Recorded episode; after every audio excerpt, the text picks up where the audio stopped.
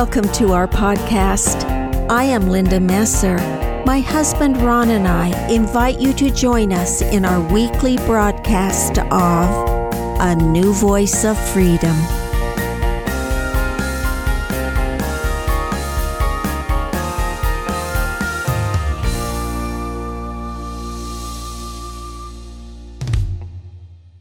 Welcome to season four of A New Voice of Freedom. The podcasts are taken from the four volumes In Defense of Christianity, written by Ronald Keith Messer. Podcast 98 is entitled The Necessity of Law, Part 2. Those spirits who rejected Lucifer and followed Christ chose to come to earth, to know good from evil, and to have agency. Every spirit who comes to earth to gain a body wanted freedom.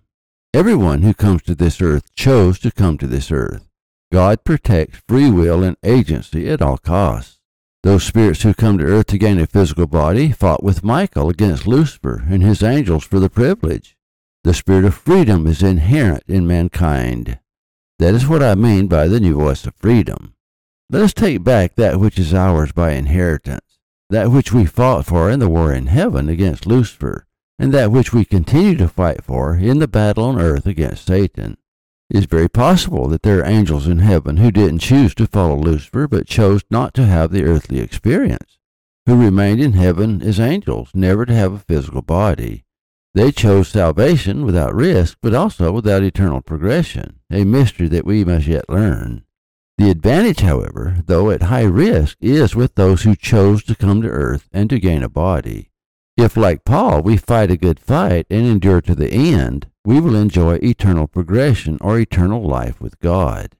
Having had the earthly experience, heaven will be a greater heaven because our eyes will be open, and as John said, 1 John 3 1 through 4. Behold, what manner of love the Father hath bestowed upon us, that we should be called the sons of God. Therefore the world knoweth us not because it knew him not. Beloved, now are we the sons of God, and it doth not yet appear what we shall be, but we know that when he shall appear, we shall be like him, for we shall see him as he is. And every man that hath this hope in him purifieth himself, even as he is pure. Whosoever committeth sin transgresseth also the law for sin is the transgression of the law. To be like Christ, we must adopt all of his virtues. Without opposition, there is no growth. Look at what Christ had to endure to become the Savior of the world. He is defined by his works. Had Christ remained in heaven, he would still be God because he was God before he came to earth. But he would not have been Christ, the Savior and Redeemer of the world. That required sacrifice. His glory came because of his inimitable sacrifice for man. His entire reason for being is to bring about our salvation. That is why Christ is incomprehensible. Being God was not enough. He wanted to fulfill the desires of his Father. He wanted to be our Savior. He entwined his happiness with our happiness, his joy with our joy. He was God because he was the Son of God. He was perfect because he obeyed the laws of his Father perfectly. He was Christ because he sacrificed himself for our sins and saved the world. Christ agreed to come to earth and atone for our sins even before Adam and Eve were placed in the Garden of Eden. Those who return to heaven are only those who choose to return to heaven. They prove their desires not by words, but by obedience to the laws of Christ. Ultimately, everything is about freedom and agency. At the final judgment, we will not be able to blame God for anything. That is what the law of equality means. We were all created equal by God with equal potential. God is our Father. Therefore, we have the potential to become like Him, but only if we keep His commandments. We have free will. We will discover that how we exercise freedom, agency, and liberty was our choice all along the path of eternal progression. In the final judgment, Truth, light, and power will define us according to the laws we lived. The atonement of Christ is the great equalizer. With God, all things are created equal. On earth, where Satan tempts us, all things are not equal. Therefore, If there are any discrepancies among men caused by the inequalities of this earth, whether temporal, spiritual, mental, physical, etc., Christ will freely furnish the difference. In other words, if we didn't understand the law, Christ will not hold us accountable to the law. His grace is free for all those who could not help themselves. What God starts, He finishes. Paul tells us that Jesus is the author and finisher of our faith. Equality will be restored, and that which is left is that which was chosen of our own free will. God cannot take away agency, or justice could not be satisfied. It would make a mockery of his death. That is the reason we are judged by our works. If we choose evil when we know to do good, we will be held accountable for our sins, and no unclean thing can enter the kingdom of heaven. Fundamentally, we must understand this eternal truth. Without justice, there is no creation.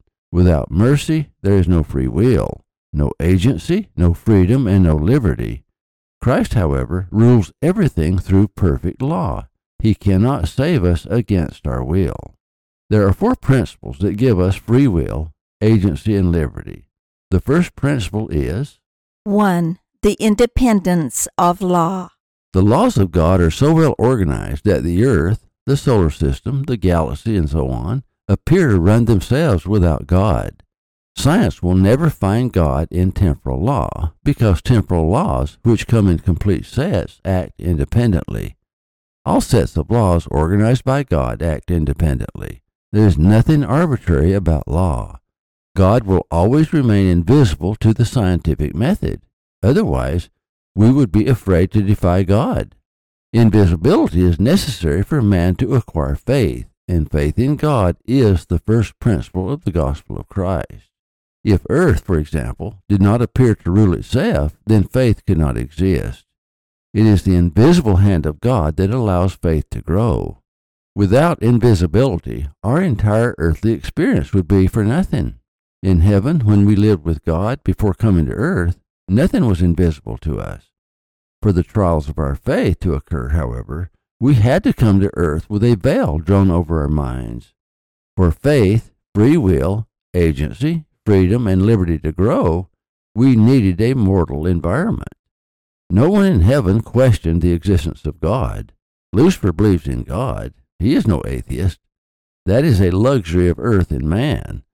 Satan and his angels are in eternal torment because they live without God, but they cannot deny the existence of God. They have no protective veil. Only the righteous will want the veil to be lifted. For the wicked, pure knowledge will only bring greater torment. The second principle that gives us our free will, agency, and liberty is 2. The complete set of laws. The earth, the sun, the solar system, the stars, the galaxies, and so on, from the smallest to the greatest. Where you find law, you find order. The human body is an orderly system. The earth is an orderly system, only because of law. All things are united by law. For example, the human body is composed of many parts, each governed by law, but the body as a whole is ruled by law. The same is true for the planets. Each planet is ruled by a complete set of laws. But so is the solar system, and so is the galaxy, and so is a cluster of galaxies. Ultimately, all creation is governed by a single law or single set of laws, one set of laws higher than the other until you reach the throne of God itself. The third principle that gives us our free will, agency, and liberty is 3. The boundaries and conditions of law. all laws have boundaries and conditions. For every cause, there is an effect, and for every effect, there is a cause. Upon that principle hangs all of science. Without the principle of causality, nothing would be secure, nothing would be predictable. We would have no freedom, no agency, no free will, and no liberty. Without boundaries and conditions, we would have no freedom from law. The more we understand the conditions of law, the greater our technology. Ignorance is an enemy to freedom. That is what Christ meant when he said, Ye shall know the truth, and the truth shall make you free. Freedom depends upon knowledge of truth. In other words, we must know the laws of God and of nature and obey the laws of God and of nature. To know a law and not obey it is worse than not knowing the law. Truth is an understanding of the conditions of law, both temporal and spiritual. There is no greater quest on this earth than the search for truth, temporal truth and spiritual truth, temporal law and spiritual law. Ultimately, only truth remains. Errors cannot follow us to heaven. The father of lies will be forever bound. The fourth principle that gives us free will, agency, and liberty is 4. The principle of opposition. Among the great opposites are God and Satan, good and evil, freedom and captivity, order and chaos. Without opposition, we cannot have choices. We have power over the conditions of law, that is to say, we may organize conditions according to our knowledge, but we do not have power over the consequences. Consequences are fixed. That is why they are laws. We may follow Christ or Satan. It is our choice. For freedom to exist, we are influenced by enticement, not by force. God entices us to do good. Satan entices us to do evil, but we choose whom we wish to follow. Our wants influence us, but our desires rule us. It is desire, not God or Satan, that leads us inexorably to good or evil. Otherwise, there is no agency. Control your wants, and you will control your resolve. Control your desires, and you will control your destiny. God's power is limited by the law of justice. Satan's power is limited by God. Those who follow Christ will be rewarded with greater freedom. Those who follow Satan will be cursed with greater captivity. Christ made it all possible. He is the creator of man. He is the creator of heaven and earth. He is the creator of everything. He is our Redeemer and our Savior. He satisfied the law of justice by offering himself upon the cross. Without him, none of this would be possible. What Lady Percy said of her valiant husband, Lord Percy, we say of Christ. O him, O wondrous him, O miracle of man. because of Christ, God the Father can be both a just God and a merciful God without violating the law of justice. That is the greatest miracle of all because to violate justice is to deny his own nature, for justice is what makes God God. Because Christ made it possible for the Father to be both just and merciful, he made it possible for us to return to our Father in heaven and to live with him forever in a sanctified state, never to leave again if we choose to follow his commandments. God is just because he is perfect. God is merciful because Christ satisfied justice by fulfilling the requirement of a broken law. We have free will, agency, freedom, and liberty because God is both just and merciful.